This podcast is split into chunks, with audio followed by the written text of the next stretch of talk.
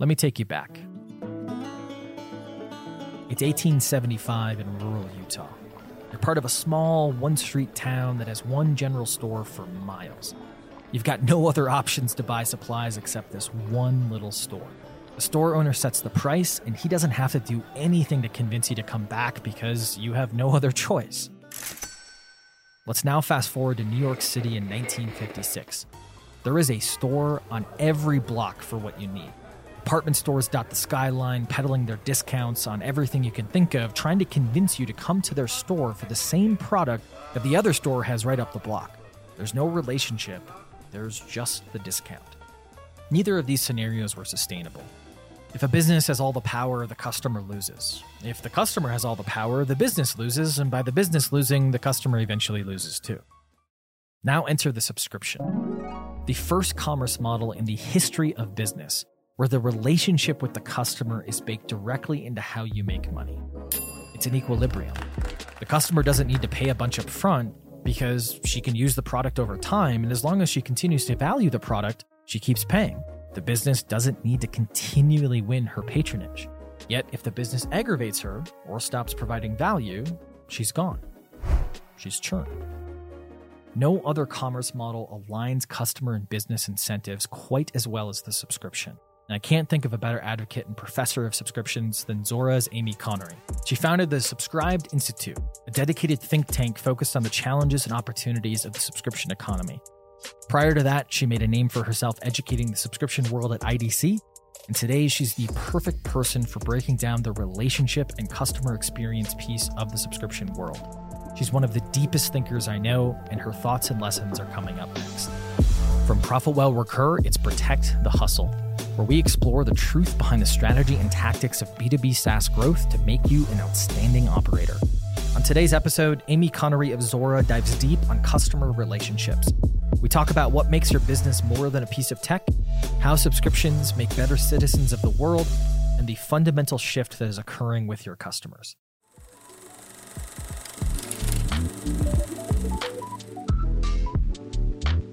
I joined Zuora late 2017. And the reason that I joined is I was talking to Tien, who is our CEO.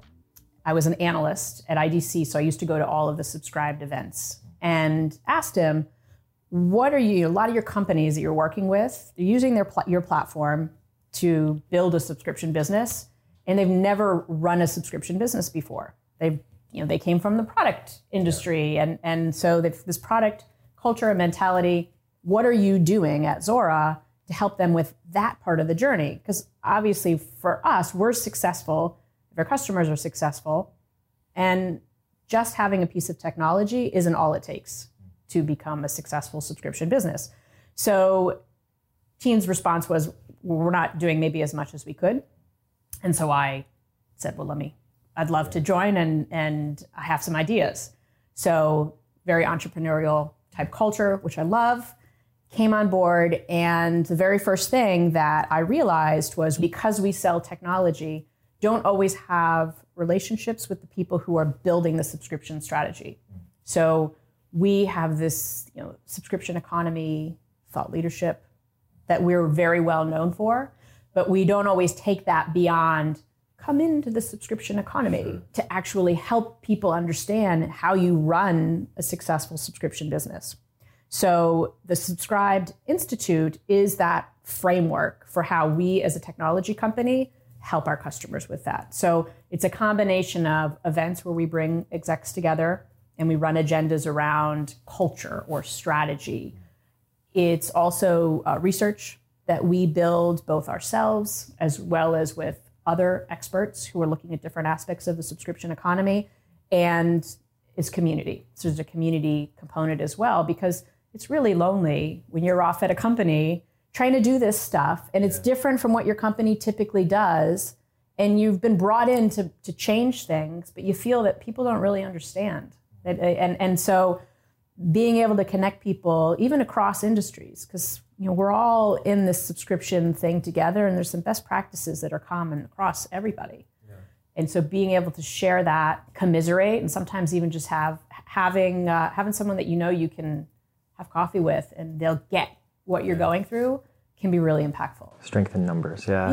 Yeah, absolutely. To kind of go back to fundamentals here a little bit too, you've been in like the SaaS and subscription game for quite some time, IDC and now Zuora, and why subscriptions? Why is this important? Why does Zuora exist almost? That's kind of a very nebulous and philosophical question. Well, and then there's the Tien's perspective and my perspective, and so Tien being our CEO, and they definitely intertwine. So going back, way back, not to take you too far back. But when I was I worked for my first software company in 1996, 1997. I wanted to become an analyst because I felt like I didn't have I was really curious about the software industry. Being at one company, it was really hard to just get all the questions answered that I had about how does this industry even work. So I joined IDC to become a software industry analyst in 1998, and that was at that point in time, the newest analyst coming in, they were like, hey, there's these companies, not really software companies. They're offering services, but it's not really professional services. I don't know what we call them. Can you start paying attention to them, figure out what to call it, and start counting them? Mm-hmm. So when you're an analyst, what you do is you wrap your arms around a market and you get to count things. Mm-hmm. So there was no SaaS market. There were a couple companies that were doing interesting things. And so I wrapped my arms around, did it in an Excel spreadsheet. It was very unsophisticated at that time, but there were maybe 20 companies I could find around the world that looked this way. So these are the companies, this is what we're going to call it, and here's the forecast. I started that, and I think the first forecast that I actually did was maybe 2002 for the SaaS space. And it became very clear to me as companies started to get more and more traction that the traditional software companies wanted in on that game. So SAP and Oracle, that sounds really interesting. We've been trying to get into this mid-market for many, many years. They're not going to buy our big, wonking R3 or whatever it is. We need to come up with something. That SaaS thing seems interesting. How do we build it?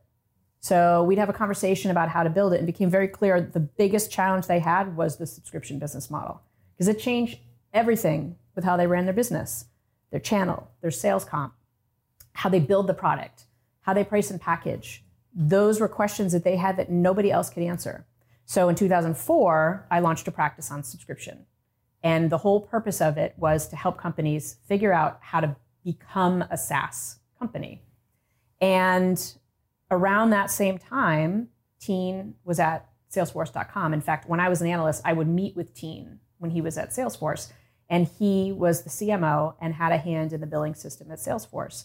And, as I understand it, he's always had this entrepreneurial bent and saw an opportunity. This is something that companies are struggling with, and subscription's really, really different. And it's better. And I could see it too. The reason I cared about it in software, it solved so many problems. The reason I was so curious about software from the very beginning, so I'm like, all of our customers are unhappy. They don't like how they're buying. They don't like us. But they're giving us millions and millions of dollars. Why is that? And that can't be right. There's got to be somebody who can come in and do it differently. And if you think about every single subscription innovation we've seen, think about car sharing. Think about the experience of riding a taxi cab in New York in a yellow cab. It's horrible. There are so many reasons why that experience is bad. And so it's ripe for a business model, a customer experience to come in and take hold of that. So he saw that happening and knew that these companies needed infrastructure, and so built Zuora with some of his co-founders, which is where you get the Zuora name. I saw it as well from my perspective, looking at the software industry, that this is really different. Companies really need resources, and this is fascinating because it changes everything. And by the way, it's not just software, it's not just technology, it's not just media, it's every industry. Every company is becoming a digital company. Totally. Every company is becoming a software company, sure. Whether you're an automobile company, sure, or a retail company. And this, idea that you're not just having transactional relationships with your customers anymore, you're building ongoing relationships around outcomes, it's hugely impactful.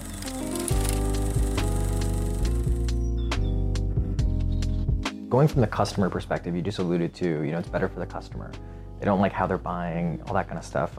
You're in it, but can you explain that a little bit further? Why is that? If we were explaining it to, our you know, our parents or something like that about like, you know, why a subscription is better, you know, for the customer. You know, I always use examples. I used the example on the at the talk around Netflix, because you ask people, you know, what is your favorite thing to buy? And so Spotify often comes up, Netflix often comes up. When I talk to people about why subscriptions are better, I will often use music streaming or video streaming as an example, because it's something that everybody probably uses today. And when I used to first give talks around pricing and packaging, and iTunes was always one that came up, because that inflection point happened, say, within the last 20 years, where the way that I would buy music used to be, I'm not even going to go way back to the earliest form factor, yeah. But so you go to a CD, you get the jewel case, and you've got 2 songs on it you really like. But you have to buy the whole CD, and you listen to the 2 songs, and maybe you listen to you discover some things you wouldn't have other listened to that it's on the CD. And then you have this thing that has to get stored and cataloged and organized somehow. And if you really like music, you end up with a ton of things. And I remember at one point, my uncle had a CD player that held 200 CDs. And I thought that was the most amazing thing possible. But when you think about it, that was the precursor to the subscription, which is people don't want to just consume one. Yeah. They want to listen to 200. And they want to be able to program it so things come on. And they want it to be personalized. They don't want all of this stuff. We shifted in that space, right, from buying the CDs to subscribing to a curated music experience. So forget iTunes, where I can pay by the song. Think about Spotify. I'm going to have a dinner party. I just go dinner party. Mm. I just go, you know, I've listened to this for studying or for writing. I now want my studying or writing playlist. I want to discover new music. I want to do this. I want to do that. It's all built around me. Sure. And for me, there's no waste. Yeah. There's no physical product that clutters up your house that becomes obsolete. That planned obsolescence of almost every industry has always been really frustrating to me. And it should be frustrating to all of us that live in a world where there's a lot of waste. Yeah.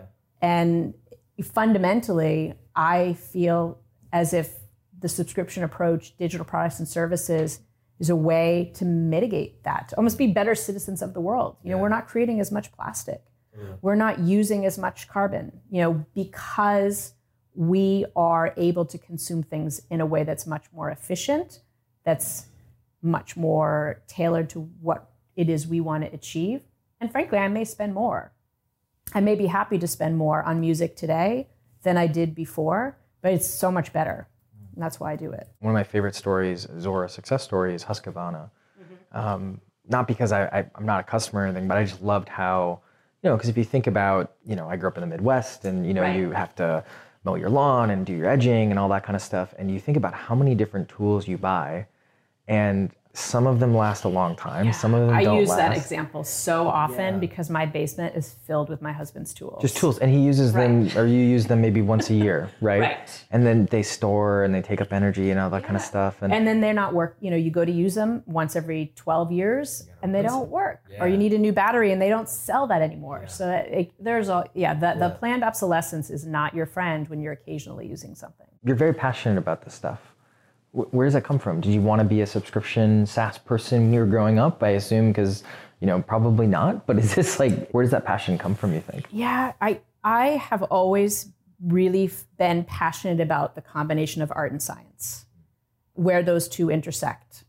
And I can't think of a better place to be. There's so much art in the how you design a subscription offering and how you build your brand experience, and there's so much science in some of the stuff that I showed earlier today with the subscription economy benchmarks.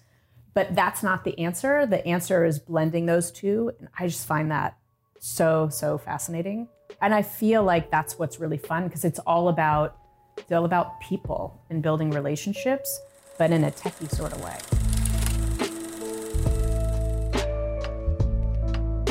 I always think about it as you're getting closer and closer to the customer, right? You know, whoever gets closer to the customer wins, you know, typically. And so it's one of those things where, you know, if you do it based on the customer, the outcomes, not all the things that you talked about, I think it becomes really powerful. And to kind of take a step back, and when you're looking at, you know, these businesses that, because Zuora has a lot of businesses who were subscription first, just started. Mm-hmm. That's all they know, and they're, you know, they need a lot of education just because this market is pretty nascent, but they know more so what they're doing than not, right? And then you have a ton of like Caterpillar, right? You know, who like they have created big stuff, you know, for decades, if not a century. I'm actually not sure how old Caterpillar is, but and now they're getting into the subscription game, right? When you think about trying to educate them on like this whole transformational leadership, this whole change agent within internally, what do you find? Like, I'm sure it's different for every company, but like, how do you get through that? How do you get through the perceived politics and the assumptions and all those different things? It's really challenging. So at its fundamental core, a company like Caterpillar, like Ford, like GM, these are some of our customers that have been around for 100 years, and even Seattle Times. Sure. And some of our media companies as well. They've been around for 100 years, but the value in their industry is fundamentally shifting or changing for a variety of reasons. And so if you're Caterpillar and you're looking to try to build an outcomes-based subscription service, which is ultimately what they're trying to do, you have to think differently about the value that it is you provide. And not every company can do that or is doing that. They have really the courage to say, you know what, we provide some beautiful vehicles. We have a truck that can hold something like 200 automobiles in the back of it. It's a huge, huge pickup truck, autonomous vehicle. They have amazing engineers, amazing product innovation, but that's not why people buy Caterpillar products and services. They buy them to move shit from one place to another. Yeah. Not literally shit, but actually, stuff. Pretty sure, baby, yeah. They're maybe, a lot of tractors, yeah. Probably, yeah, yeah. But that's why they buy it. Yeah. They want to move stuff from one point to another. Sure. That's the outcome. That's why they buy it. And in fact, if that's the case, they don't really want to buy our big truck. They just want to use it for a period of time. Yeah. And so having the courage to say, yeah, that's why people buy it, what it is we have. And then as a leader, communicate that to your entire organization. We need to rethink about what value it is we provide to the world. And when we do that, it's not limiting and in fact grows the amount of opportunity that we have, because suddenly all of the baggage that we have competing against someone who can make a lower cost truck, someone who can make a cheaper alternative in terms of the parts that they use, the planned obsolescence piece, our own thinking about green and waste and how we how we're citizens of the world, all of that comes into less and less focus. And instead we can just focus on what the customer wants and building a set of services around that. So it takes that vision first. Now that's actually hard to do, but then even harder is, how do I think about things like cash flow? How do I adopt a new set of metrics to measure this new business?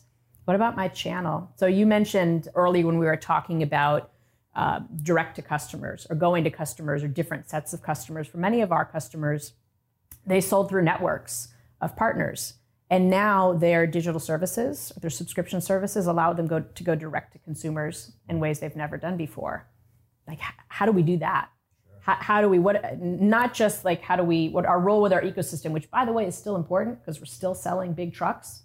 That's how we make most of our money. But this other thing that we're doing, this other opportunity, we have to think about a whole host of operating changes that are fundamentally different. And I find that for a lot of the companies that we work with, the hardest thing is getting people to change how they do what they do every day. Because you're talking about, people, the accounting clerk or the billing clerk or the product marketing manager or the partner manager. They've been, for 20 years, have been doing the same thing amazingly. They've built a huge ecosystem of partners that love them. And suddenly you're telling them, those aren't the kind of partners we're going to be working with anymore, because we're not distributing products anymore. We're selling a digital service. We actually need partners that are going to build our digital service into a marketplace. Mm-hmm. What do you do with that person? It's like, well, that's not what I do. Mm-hmm. That's not what I think is valuable, because all of these partners have been loyal for 20 years. Yeah. That's really, and that switch replicates across your entire organization. Yeah. It's really impactful, and it doesn't happen overnight. Special thanks to Amy Connery for this interview. Now you are better equipped to develop the relationship you have with your customers. On today's episode, we talked about what makes your business more than a piece of tech, how subscriptions make better citizens of the world, and the fundamental shift that is occurring with your customers. Thanks for listening, and if you want to support the show, which hopefully all of you do, Just head over to your podcast app of choice and leave us a 5-star review or the equivalent rating wherever you listen and watch, because the podcast gods tend to appreciate those types of things. Also, make sure you subscribe to and tell your friends about Protect the Hustle. It's a podcast from ProfitWell Recur, the largest, fastest growing media network dedicated to the world of subscriptions.